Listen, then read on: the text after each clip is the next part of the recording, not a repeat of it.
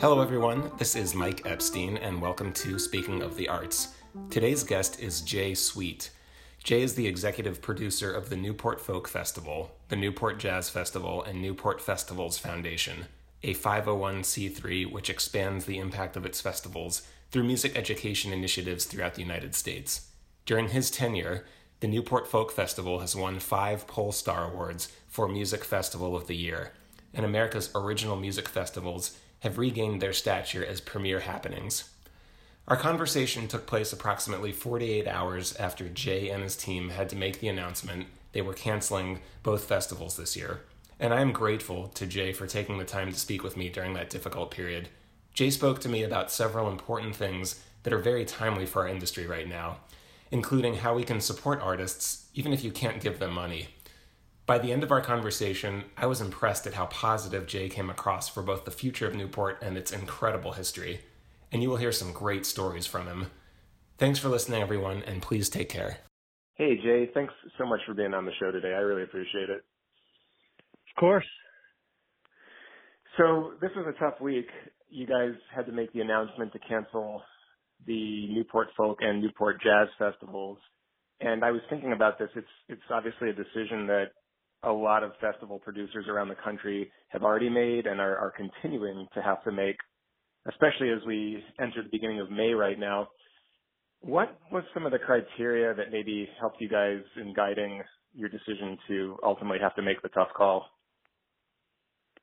Well, you know, we were we were always in touch with the governor of Rhode Island, and uh, our event happens on a state park, so you know it was always going to be ultimately her decision in many ways, and you know we we've been, you know, obviously continually balancing the idea of, of continuing these, you know, six decade long cultural institutions with obviously the safety of our staff, audience, and artists. Um, not to mention the incredible amount of economic impact the festivals have um, on the city of Newport and the state of Rhode Island, uh, about $58 million. So it also you know, it is it's a big tourism thing for uh, the state of Rhode Island. It's kind of the Kentucky Derby, you know, of, of Rhode Island. It's kind of the the thing that the tourism board promotes all over the world. And so, you know, it's it was difficult. You know, it's it's but you have to kind of fall on safety first, right? Um, and those are those are things that you know, are always imperative to, to take into consideration and put as the primary concern. And so it, it was, it was a decision, but it was, wasn't really, you know, it, when it came mm-hmm. down to it, the idea of, you know, it was kind of the, uh, you know, the, the heart, the heart wants to pray for miracles and, and keep, keep hope alive. And sometimes the head has to, has to win out. And I'm usually a 1st mm-hmm. guy. So, so it was, it's tough to let the head win one. For sure, for sure. Are there what do current ticket holders need to know as far as their options for this year and also 2020? Uh, I'm sorry, 2021. Yeah, um, we were in a uniquely weird situation um, because we're a nonprofit and very small, small company. Um, you know, our we we don't have a refund policy. We we didn't have one, but it's not in our egalitarian nature of, of George Wein and, and Pete Seeger being our founders. Um, you know, we of course we're we understand the adversity and hardships that people are going through, so we offered full refunds. Like I said, even though we we don't we didn't really have to, we we offered full refunds to those who need it, and then you know putting the power of of our future into the hands of the fans.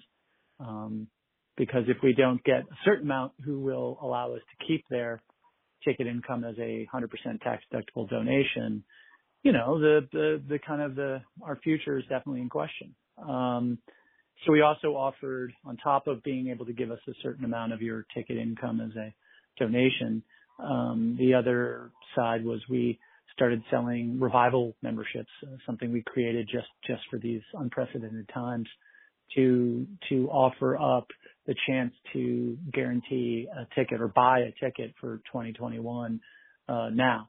um, and you know applying your funds that we are currently holding towards that program. So that was those are really the three options that we did, and you know so far we're about 48 hours into this, and I don't know when this uh, this podcast is going out, but at the moment we're about 48 hours into it, and you know it's going to be it's going to be close. It's going to be a tough it's going to be a tough uh, tough thing. We still have two more weeks, but um, to, to during the refund period, but you know, we should uh, we should know more in a couple of days. And of course, you know, the interesting thing is, I'm, what I'm really thankful for is, you know, a lot of people understand us as just the year-round nonprofit that we are, and don't, you know, think of us as uh, festivals. They think of us as our nonprofit work.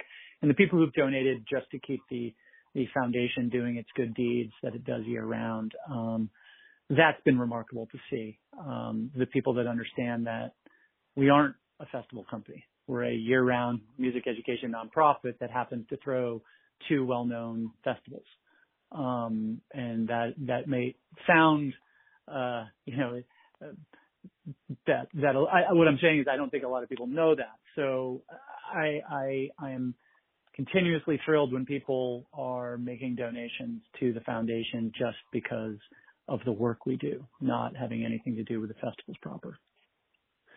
I'm glad you brought that up because that was one of the things I was going to ask you about in, in just a minute here about some of the year-round um, educational initiatives you guys do and also some of the programming. But I was just thinking in terms of this year's festivals, is there anything scheduled or I mean, will there any be anything scheduled on either festival date virtually? Yeah, both both both kinda... weekends.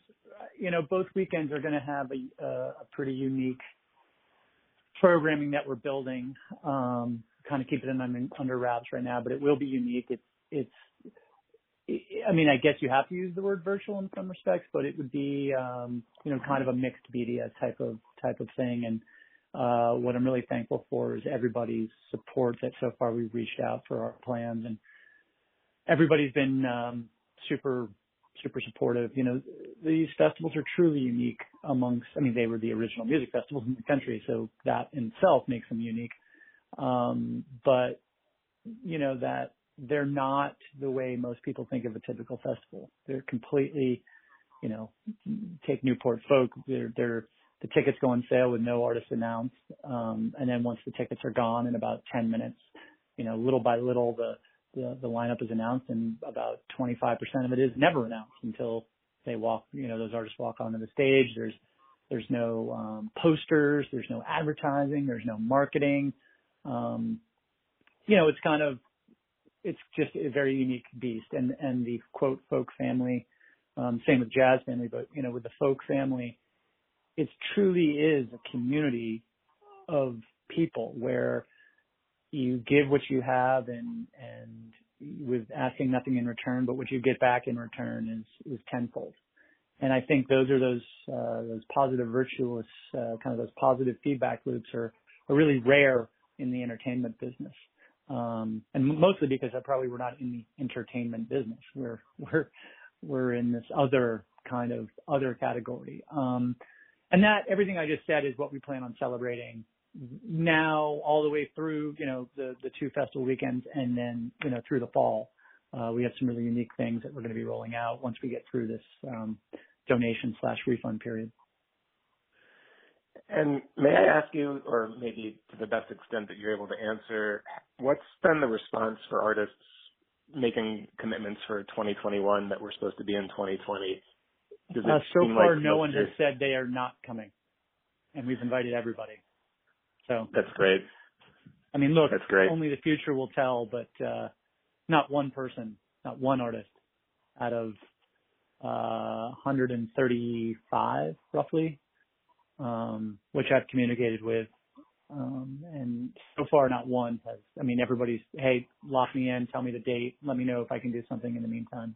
So yeah. it's a testament to what these events really mean to the to the general marketplace and beyond. I agree, and I think given what the reality is for artists right now, it's only it's only um, a, it's only a more important um, thing to look forward to, right? It's, I mean, of course, if they could reschedule it, they would want to, but, um, and this is something I was, I'm going to skip around here just a little bit, but it, begs the question: what, what have you kind of observed in the past few weeks in general from the industry? Just you know, as people are trying to really rally together and get through this, there's a lot of initiatives and fundraising going on, and I, I, you know, from my end, I, I'm very um, encouraged by the level of creativity I'm seeing. Um, I don't know. Does anything come to mind that you've seen? Yeah, I think we're in that period highlighting? of. Yeah, I think like everything, the the dual nature of any um, adversity like this is those are there there are those that hunker in the bunker and just say, "Tell me when it's safe to come out," and until then, I'm going to stay curled up and and hidden.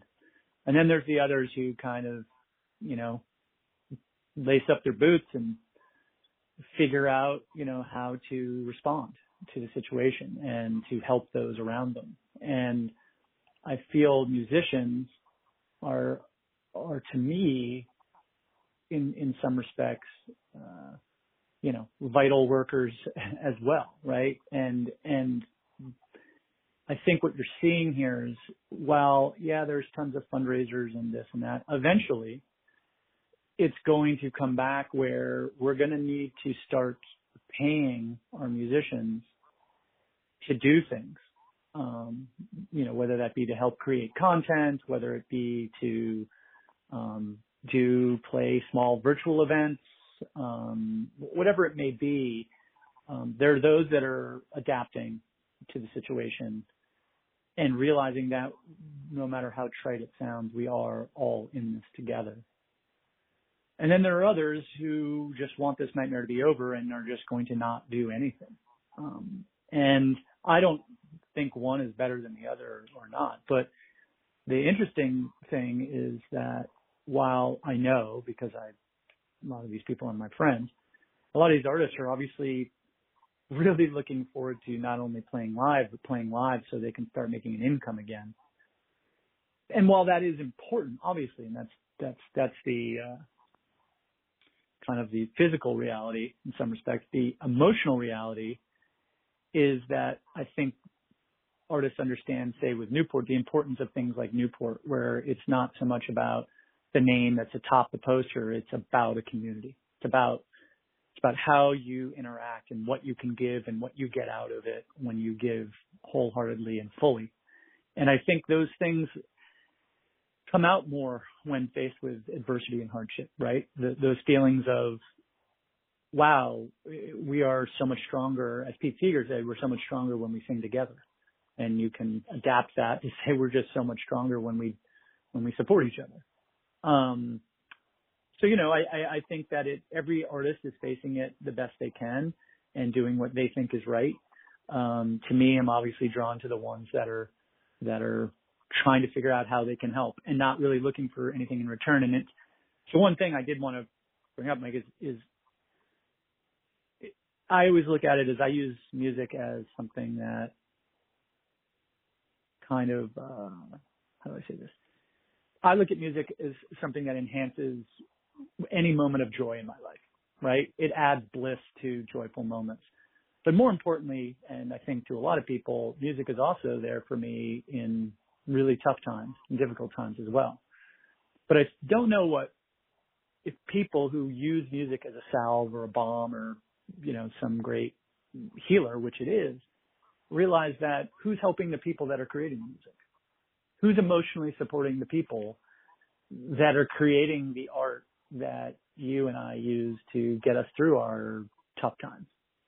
And that's where I've been asking people who say, Hey, look, I have, I can't help. I can't donate. I'm, I'm kind of, you know, strapped. I said, totally understand. I mean, you know, we all are. Well, my advice is write a love, write a love letter to your favorite musician. There are ways to get it to them, you know, via social media. Write a love letter, listen to their music, but but let them know what it means to you. So if you can't pay them back financially, pay them back emotionally. There's a value to that. There's a reminder to artists who are pouring their hearts out and and with no real chance at the moment of gaining any type of income.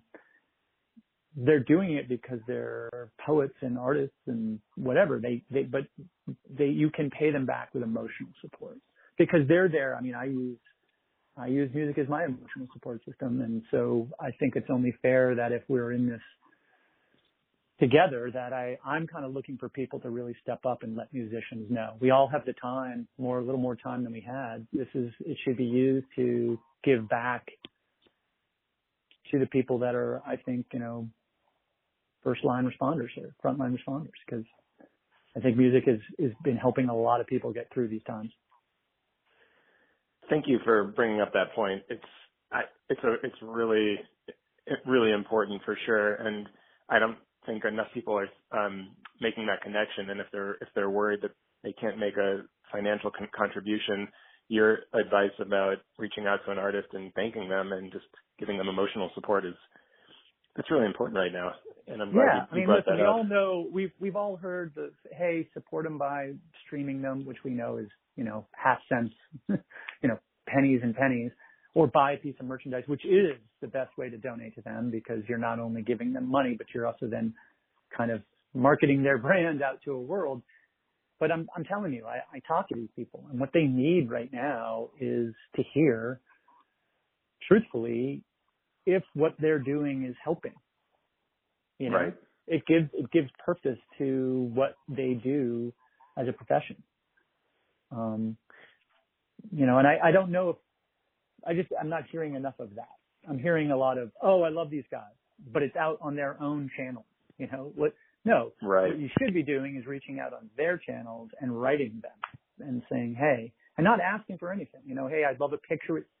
Don't do that. Just just you know give give give your give what what the music means to you to to them. That's the one of the greatest gifts that you can do. Anybody can do.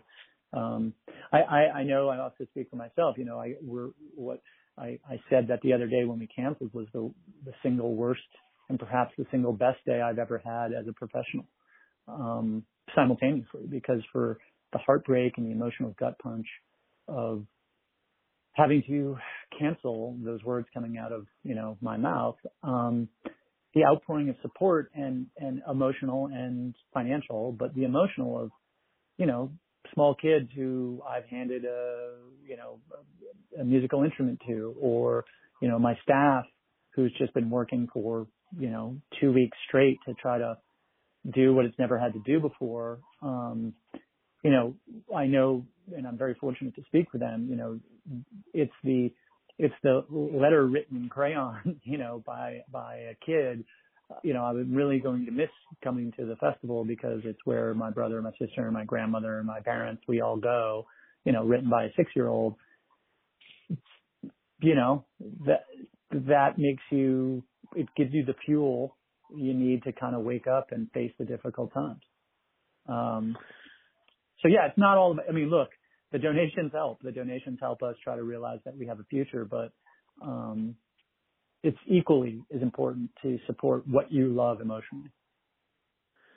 I was watching a, a panel discussion a couple weeks ago with people eh, people in the industry, um, kind of in a different side of it. These were more um, arena rock acts and you know large yeah. scale shows and stuff like that. But one somebody made a really good point on that call, which was kind of what you were just saying about emotional support for artists. But they were saying, look, when we're able to do these events again, people need to take the time to thank the behind the stage scene people. They need to take the time to thank the crews. They need the time to take to take the time to thank ushers. Everybody who kind of is that behind the stage Absolutely. um, worker because Absolutely. yeah because I mean, you, have to think. I bring I bring 200 staff, which don't obviously work year round. You go from say an eight person staff to 220 as you get closer and closer to the events. And for us, the vast majority of those people are volunteers. They don't get paid at all. right They're they're doing it for the love of the game. And Mhm. I think it's so weird because I think in some respects the volunteers have this certain kind of really gentle authority to people because they're like, look, I'm not, you know, I'm not getting paid to take your abuse. I'm getting paid so I can share in this collective experience with you. And I think that allows it sets a certain tone, you know, an event like ours. But man, I, I remember I, um, I'm very fortunate to work with a lot of other festivals and I, I, know I, I, one of the things I love to do is, you know, it's, it's 8.30 at night and, and, and the, the, the kind of security guards that are sitting there in front of the Mojo barrier, you know, just to protect the, the stage. And, you know, they've been standing on their feet for 12 hours, just walking up and handing them a bottle of water. The joy on their face of just, of just like somebody is thinking about them, right? Like you, you know, security is the best when you don't even notice they're there, right? Until something happens Right. and then you're thankful they are. It's noticing that they are there. And I don't mean just the security, I mean anybody, you know, the person who's ripping your ticket. Um, all these people, um, it, it, that's, I keep going back to that word, community. And, and I know it gets sometimes thrown around and, and, but I've been, feel fortunate that I am part of truly, like a true community that there is no, you know, the, the quote hierarchy that comes with other organizations doesn't really exist with ours, right? Um, you know, there's a, there's a, a favorite person that a lot of the artists get to know. And, and if you see the artists, of the artists that are playing in particular our festivals, you know, they'll always say there's this woman, Marianne, and she's been there for, I don't know, coming on a decade now. And her job is she has one of the toughest jobs, I think, on the entire site. She is the security person that works between the backstage and front of house. She controls who flows through there. And, Mhm. you know, it's really funny because, you know, you listen to some people who've been to the festival, like uh, Christian McBride, Jazz, or, you know, like, or Jim James and something. And they will say when you ask them about the festival, they're like, oh, just every time I get to see Marianne, it's the greatest. And people are like, who the hell is Marianne? It's like, she's, she's just this amazing person who has had this one job where for six days, and by the way, she's a nurse the rest of the time, you know, and for six Wow. days, she stands on her feet for 15 hours and somehow manages to be strong and, and direct, but also kind. It, it's, it's a, it's the toughest job because think how many people are like, do you know who I am? And I need to be there. And, or, Hey, I'm an Uber fan and I want to get back there instead of, you know, Mhm. puffing out, you know, a chest and screaming at somebody. It- It's all handled with this kind of mom that you don't want to disappoint attitude. And, uh, you know, I just, I, I'm using this as an example of her, her ability to work her position. By the way, she hears no music. She can't, I mean, she hears it, but she, she, she sees no music.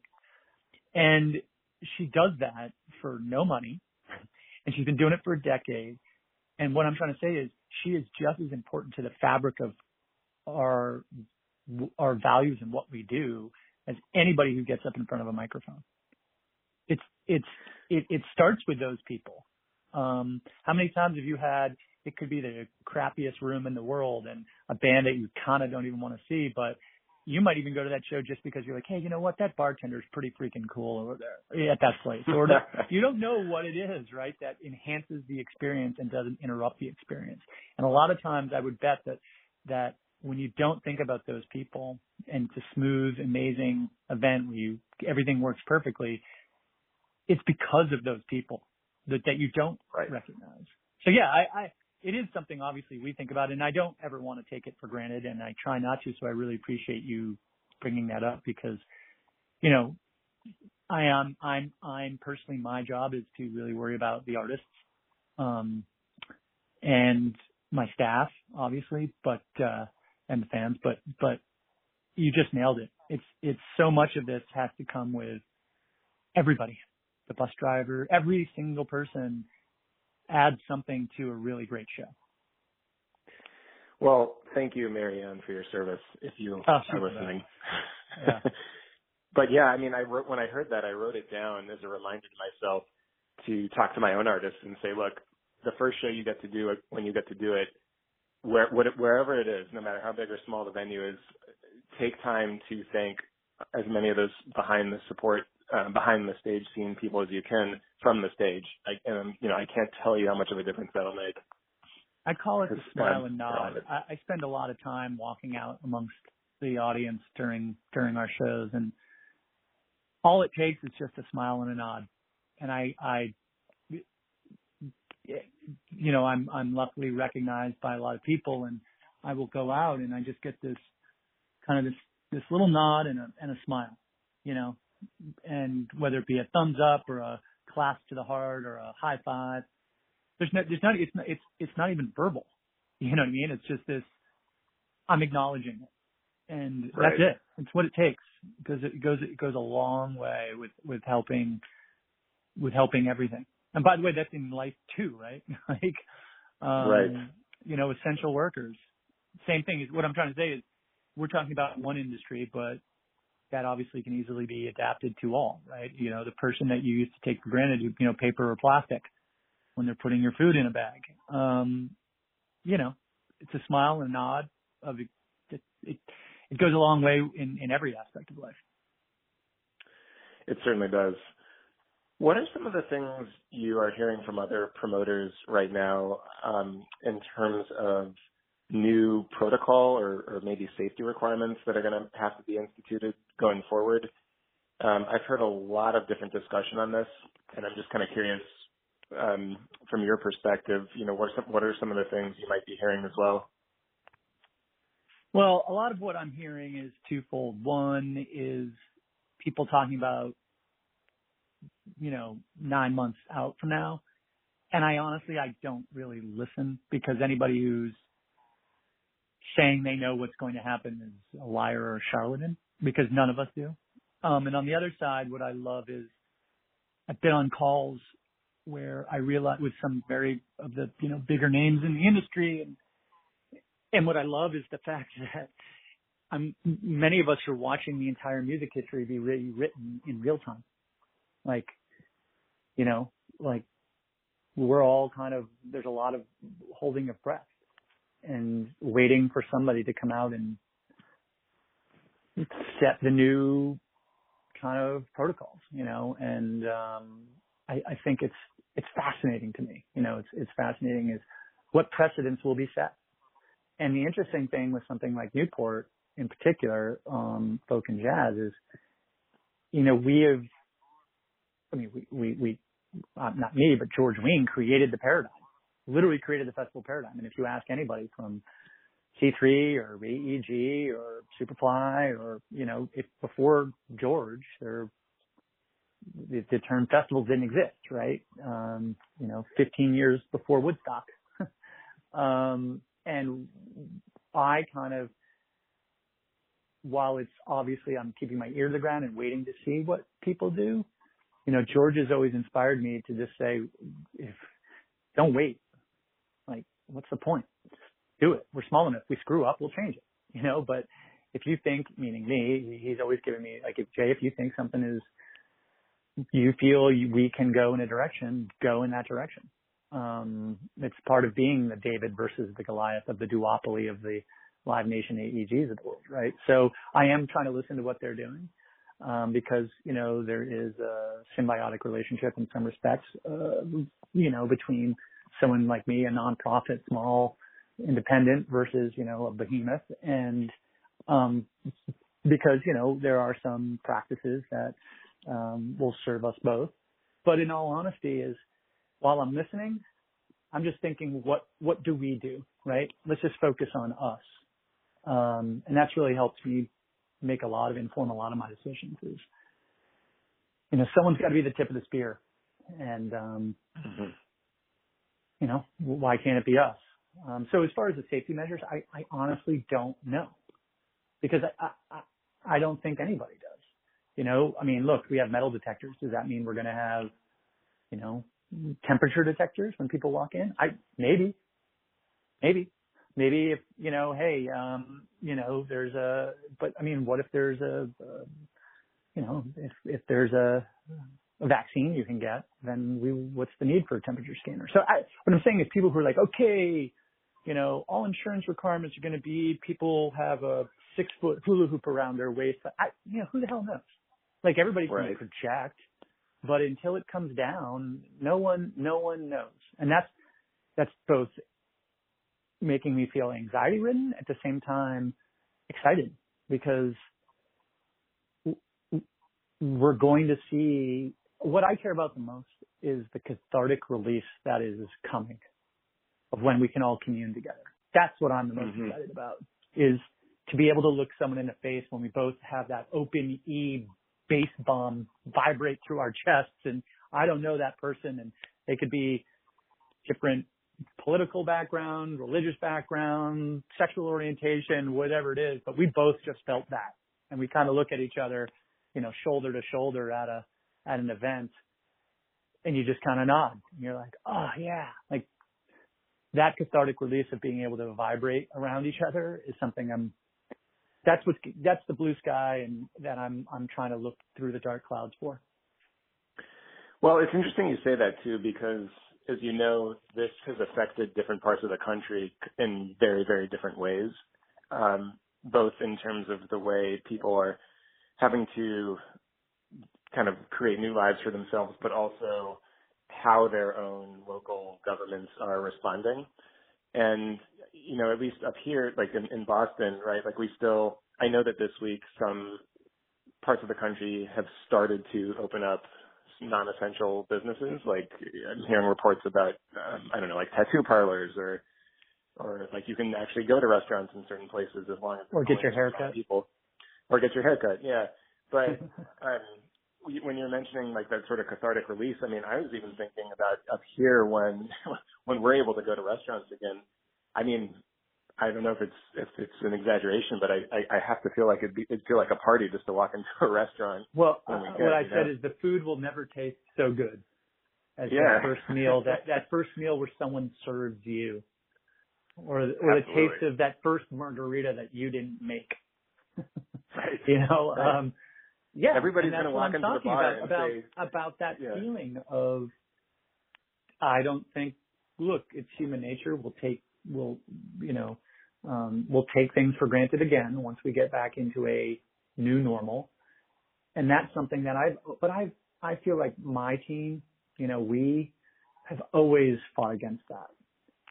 You don't take, I think just the way I'm talking again about my festivals, I just don't think the people, the audience that have, we've grown with or, or, or helped, you know, commune is one of those things that doesn't take anything for granted.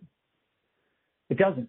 I mean, it, it takes for granted, maybe that's a misnomer. I mean, it, it takes for granted that they trust that there's going to be amazingly shared collective experiences at the fort, but they don't take the music for granted. And it's not just the, the big time bands. It's, it's everybody. I mean, I, you, you probably know, you know, Newport, the doors open at 10 and it, before mm-hmm. the first note is played at 11.05, when the first note of music is played every day, we're at 90 to 95% of house full at, at a festival at 11 in the morning.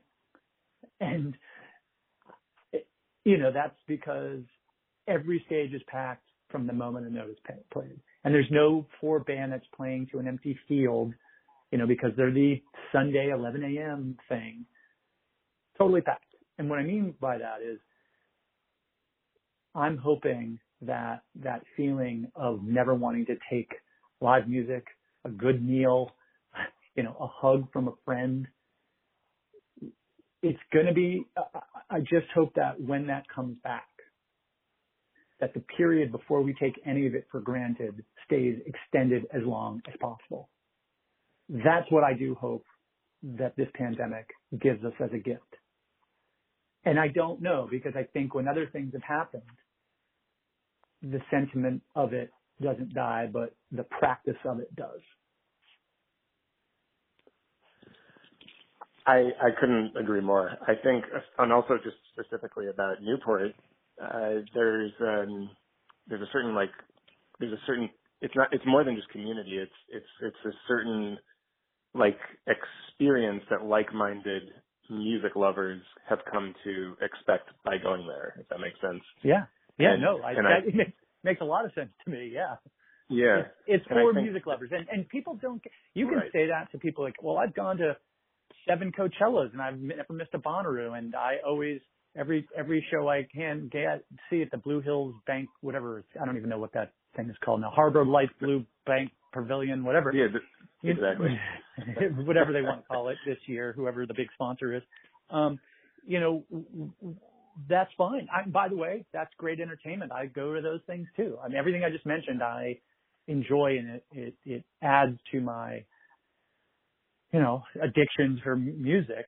Um, but I know I'm not objective, but if you really want to go see where true music lovers are, I mean, like where it because there are no Ferris wheels and there are no weird, you know, cultural and arts fair mixed with a music thing and cornhole and all, you know, it's right. it's literally a bunch of snow fencing and music, as much music as you can possibly. And I was having an exchange with a fan um the other day, and uh, they said something. They wrote a love letter to Newport to, to to our earlier conversation about people just so kind, and and that's where I got this feeling. I was like, these love letters. They're writing. It's not a a, a Twitter of 140 characters. They're they're like three page love letters that have these examples of little things, these little moments that just make their Newport experience just so much greater. And one of them was talking about um, how I think it was Hozier's first time, his very first, basically his very first festival he ever played was Newport. And during that a song, he's basically stepped away from the mic and is whisper singing. And you, you, you literally cannot hear anything, pin drops or anything. It's, it is so quiet. And then two beats later, the song ends and there's this eruption of applause. And we were talking, I was like, yeah, it was kind of like when Passenger did Sounds of Silence on the big stage in front of like 7,000 people. And you, if you're listening, you can hear the gulls like crying as they go, like you can literally, you can almost hear like halyards on sailboats slapping because 7,000 people, when he's singing song, Sound of Silence with just him and an acoustic guitar and he's whisper singing. And I said, I don't know how many events, like I just can't picture that at a festival with that many people and not some buddy young, yeah, woohoo. Like I just, I, I, I, it's those, that's what I'm saying. It's funny because it's like those things where it's just this audience is so filled with music lovers that it's, it's there to listen, truly listen, truly to be open to that musical, you know, be present and be open, you know, and, and I don't know. I can get off on that thing because it's just an incredible uh, thing. It just fills me with joy and hope is because I thought I was one of those few people. You know what I mean? I thought, you, you know, when you think you're like, I'm this nerd or freak or weirdo because of my dying affection and addiction to music. And then all of a sudden you find this nirvana where there's 10,000 people and they all feel almost exactly the same way as you do about music. I mean, that's heaven. And artists that that realize that when they come. I mean, I I listen to artists tell other artists. I've been, you know, right there. Hey, I'm playing Newport. You've played it. What should I expect? And you know, people kind of smile and get laugh and be like, well, you know, if you don't bring your A game, you know, people people will give you the chance, but you you can't just do it like it's another show in Chicago or another show at your local bar, whatever because they're so intently listening. They'll let you go and take chances. And if you mess up, that's not it. But if you're not trying to go for it, it's just they're, these music these are musical omnivores and they will they eat everything. And if you don't bring it, they're going to let you know. And that's what I love is you have to bring your. And I mean, when I say A game, it's not about perfection. It's about trying to take a chance going above and beyond, holding that note an extra thing or trying to go for the high note or whatever it is, even if you fail, and they'll love you just as much if you fail as if you succeed as long as you're pushing and challenging. And that's different. And then, oh God, I'm just here until they play the big radio hit, which will be like the second to last song before the encore. Like, you know, I love those shows too. I go to a lot of them, but you know, I know when I can go get a drink and when I can go talk to people and, you know, and, but it's just, just, you know, people don't do that in Newport.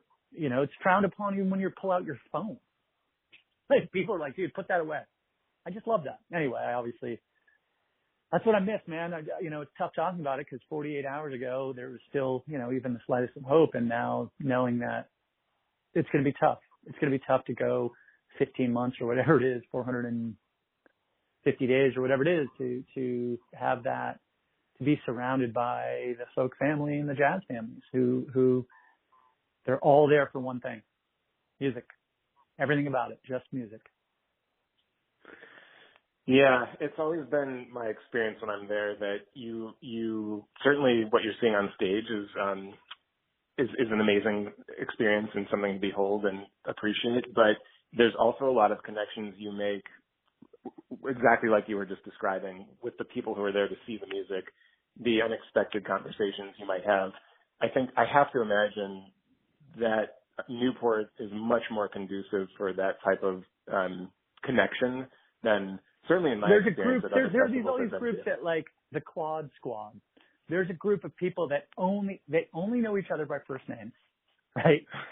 or in some of it, it's the random guy who knows who he is, the random guy, who they all go in this certain area in the quad every single year, and they never leave the spot. And even That's though their great. favorite musician might be playing less than a hundred yards away on the other side of the wall, they, they're part of the quad squad.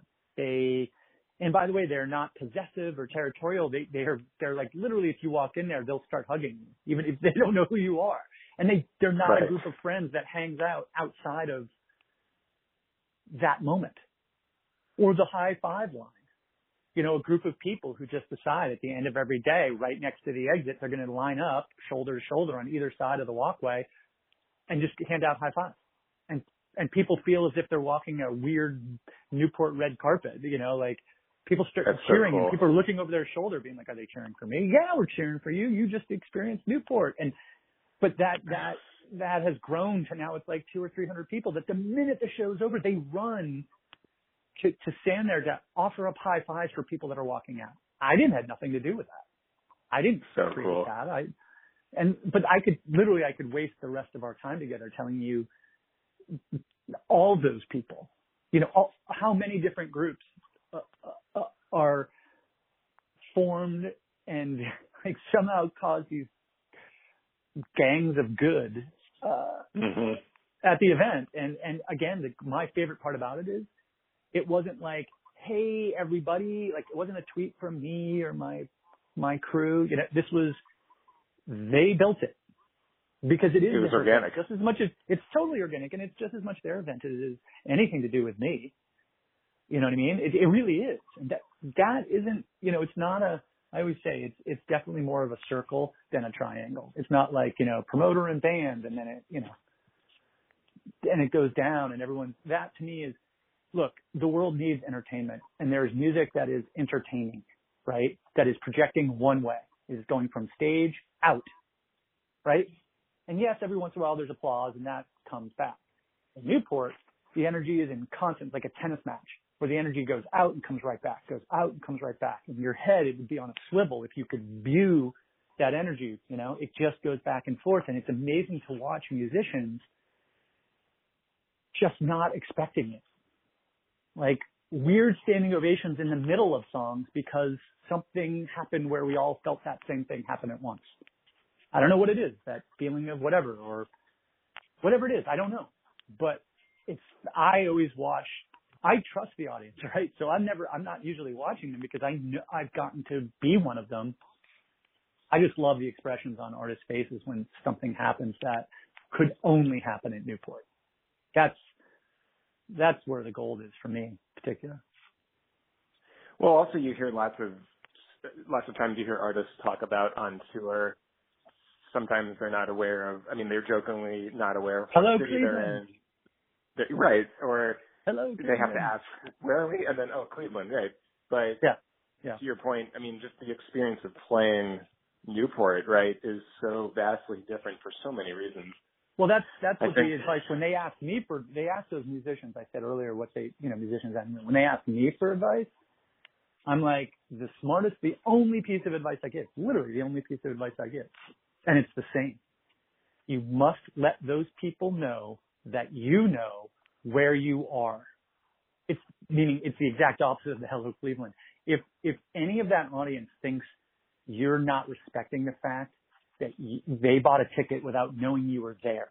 That's one, right? They bought a ticket not knowing mm-hmm. you're going to be there. So you don't need to play the hits because they didn't even know that you were going to be there when they bought the ticket.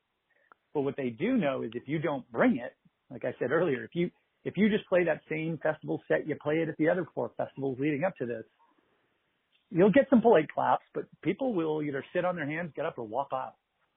They just Well, will a- not Yeah, they will not suffer people that don't understand you are part of the newest chapter that year. You are the newest chapter in the longest rock and roll history book that is continuously being added to and written and chapters added every year. And no matter how big you are, you are not as big as names as Mississippi John Hurt. You are not as big as Bob Dylan. You are not as big as Johnny Cash. You are not as big as Joan Baez. You are not as big as Dolly Parton. You are not as big as, and blah, blah, blah, blah, blah, blah, blah. So ego, leave it on the other side of the bridge. Cause if you bring it in, you're not going to connect. You have to be egoless when you walk in there to know that you're there to just share in the common experience. You were there to be part of the family picnic for that year. And a lot of bands, they, they just, they, it's, they can't break that muscle memory of, you know, they get into a groove over a, a long summer tour. And then, right. but then you, you know, but the bands that do understand that you got to save something a little special, you know, in the holsters, so to speak. Those are the ones, the ones who come, they're the ones who are like, okay, I'm going to do my set and then I'm going to make sure that, oh, I'm going to get up and I'm going to sing with John Prine or, or I'm going to go into the museum and do a set of Irish folk tunes or I'm going to go, uh, sing backup to a backup on a, a band that I've never met just because I love that song. And I'm going to not even tell them. I'm just going to really walk up on the stage while they're doing it and just sing the ooh la las. Like th- that is the, you can tell the veteran Newport folk family performer because they know what it takes. Well, I was going to say, listening to you describe this, that just one more point about the audience. They, whether it's their first time or they've been coming for many years, I think to some extent they expect they expect the artists to maybe understand the history of the festival, right, or of the respective Yeah. festival, and um, and that also by na- by definition, um, of course, sets it apart from any other um, any other festival. There's this incredible history from it, and I, I would imagine, in your experience, maybe some of the best performances you've seen somehow fit into that narrative for it for their own time. Absolutely. If that make sense. I, no, I, I mean, you really, yes. the answer to that question is, I know the, one of the few things that I, know I have a pretty good handle on, perhaps more than most is, and it's not only the set, it's not always the sets that you expect. I know which moments are going to be remembered kind of the bigger things that are good. And it's not just the big names, you know, it's, it's Nathaniel Rateliff's first time at Newport, the improvised dance mosh pit that started off stage left. Like there are things that I know, like when the Felice Brothers power went out in 2008 or nine, the power went out on the smallest stage in the beginning of the day and they, there was a mud pit in front of them because it had been raining all day and they took all their instruments off the stage and they formed a circle in the mud and they played. Smallest band, smallest stage, Sunday earliest slot. Goes down in Newport history as one of the craziest. And I could go on, but it's it's it's I know because, and it happens organically and it's authentic and and and it, just happens and and it's those moments that you just if you you just I know when they happen after I'm like yep there was one. That's and and I just look at it you know I've been fortunate to be doing this for coming on 13 years. And just my experiences in those 13 years could fill volumes of moments. If you're a person like me that loves the moments it's the smallest moments. The the greatest the greatness of the world is made up of the smallest moments. And I collect them like stamps or you know baseball cards. I collect those moments. And then you look at someone like George Wein, who's 94, and he's been doing it for 65 plus years. It's Um, amazing. You know, you're you're like, okay, I think out of 13, I've got it, and he's he's got me by you know, he's got me by you know whatever 52 years of uh, over a half a century more of those. So, I think. Uh, I I do love the artists that the artists that understand where they are. My advice, right? You have to let that audience somehow. You don't have to tell them, but you have to somehow express to them that you are fully conscious that you are at Newport and that you are just nothing but another page in the continuously written book of music.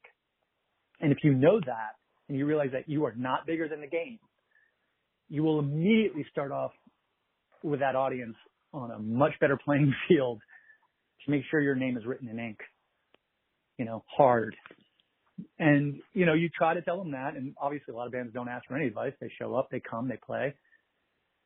And, you know, very rarely do they immediately leave, but, but the, one, you know, I mean, you know how many times, I mean, last year alone, there were 14, not artists, bands, 14 bands that weren't playing the festival at the festival.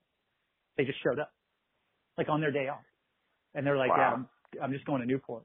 Now I, I had somebody made a joke once and it was Joaquin Phoenix to John C. Reilly, the actor. John C. Reilly was there, uh, playing with, I think it was 2015 with Jack White and some others in his own set. And Beck, um, was there. I've told this story. I don't know if you heard it, but so, so Beck was there. And so it was Beck, Jack White, Joaquin Phoenix, and John C. Reilly, right? So two actors, two musicians. And, and Joaquin had just finished playing or, you know, doing Johnny Cash, whatever. So he was, uh, he comes up and, and I, and, and me, and he comes up and he sees Beth looking at Jack White and their friends. And he's like, Jack, oh my God, I just saw this incredible band and, you know, I just saw Jimmy Cliff and he was crushing it and the the percussionist for Jimmy Cliff, we've got to get, we got to work with that guy. That guy's amazing. And he was like this, like totally excited little kid talking about what he had seen.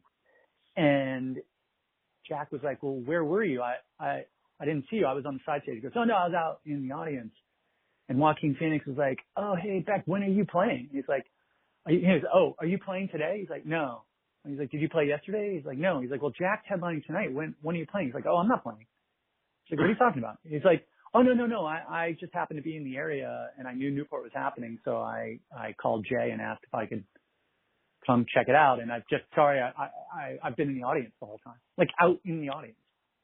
And he's like, well, awesome. didn't people mob you? And he, and, and I just, I, I just remember back looking at him like, no, nobody mobbed me. Like, what a stupid fucking question.